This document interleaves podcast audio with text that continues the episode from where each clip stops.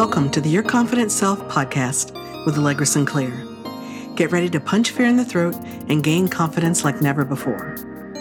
I help corporate women get the confidence to ask for the job they want and do the work they love. Isn't it time you got unstuck and showed the world how fabulous you are? Hey, this is Allegra. Welcome back to this episode of the podcast in our my continuing series for National Podcast Month, all about confident communication. Today we're talking about bad habits that you may have developed because bad habits can be broken and you can develop better communication skills. So a couple days ago in episode 85, I shared how your childhood can impact your communication style. So maybe your communication skills need some work and you have some bad habits that you'd like to break. That's okay. You can always develop better communication skills. The first step in dropping a bad communication habit is recognizing it and owning it. You may be unaware that you've got some poor communication habits. You can't change something you're not aware of or won't acknowledge. The good news is there's plenty you can do to identify, break, and replace your bad habits with more effective ones. So here are the steps I'm going to walk you through assessment, evaluation, planning, implementing, and practicing.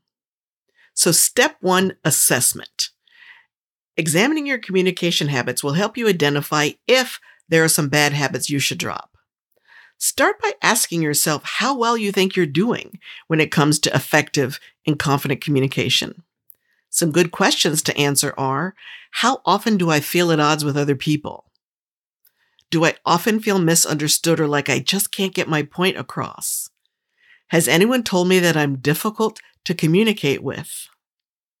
Do people easily offend me or push my buttons when we're communicating?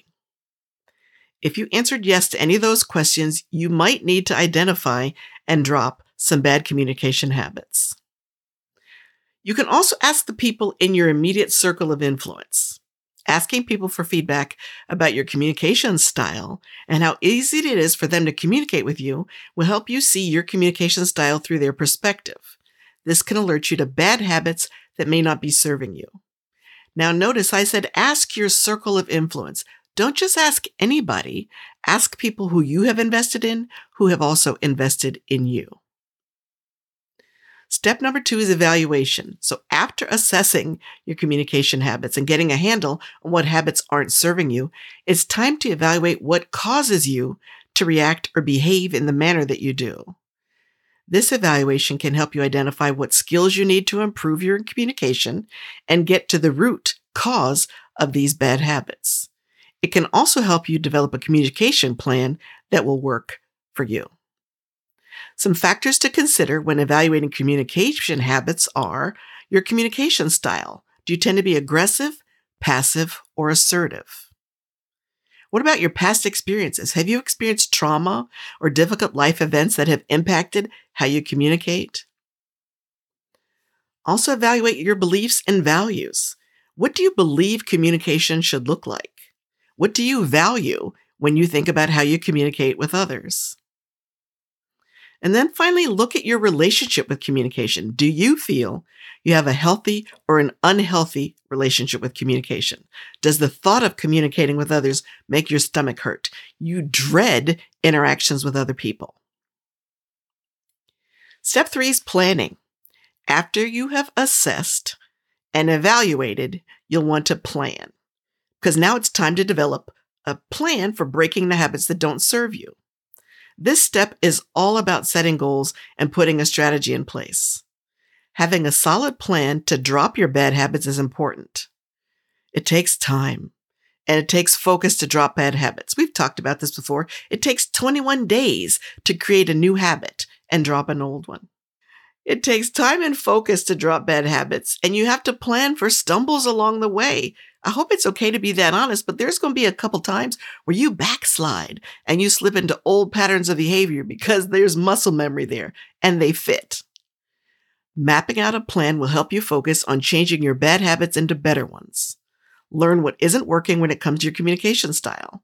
Discover what your triggers are that prompt the bad habits or reactions, and then make a plan in advance to overcome them.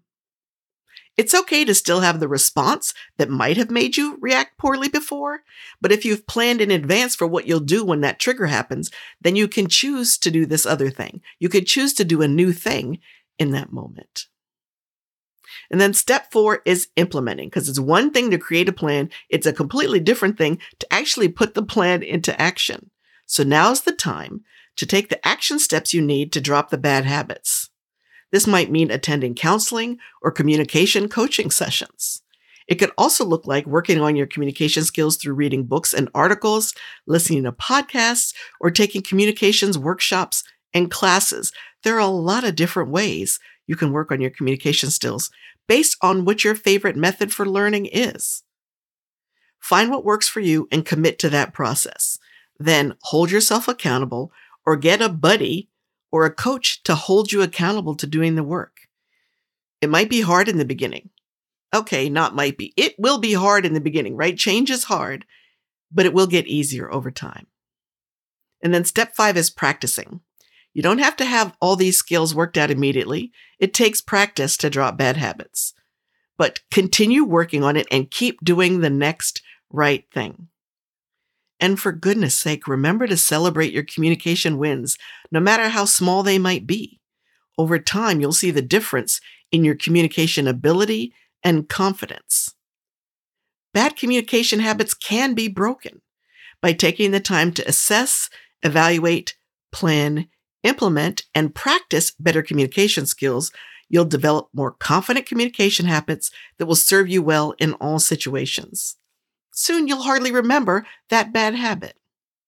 It's really helpful during this time to keep a journal, as I said, or get a buddy to join you for accountability while you're practicing these new behaviors.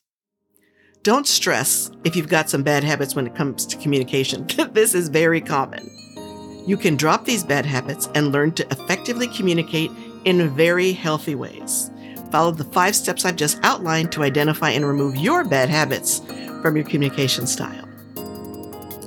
That's it for today. I hope that you will join me tomorrow when we're going to talk about role models and how they help you adopt different communication skills and behaviors. I'll catch you next time.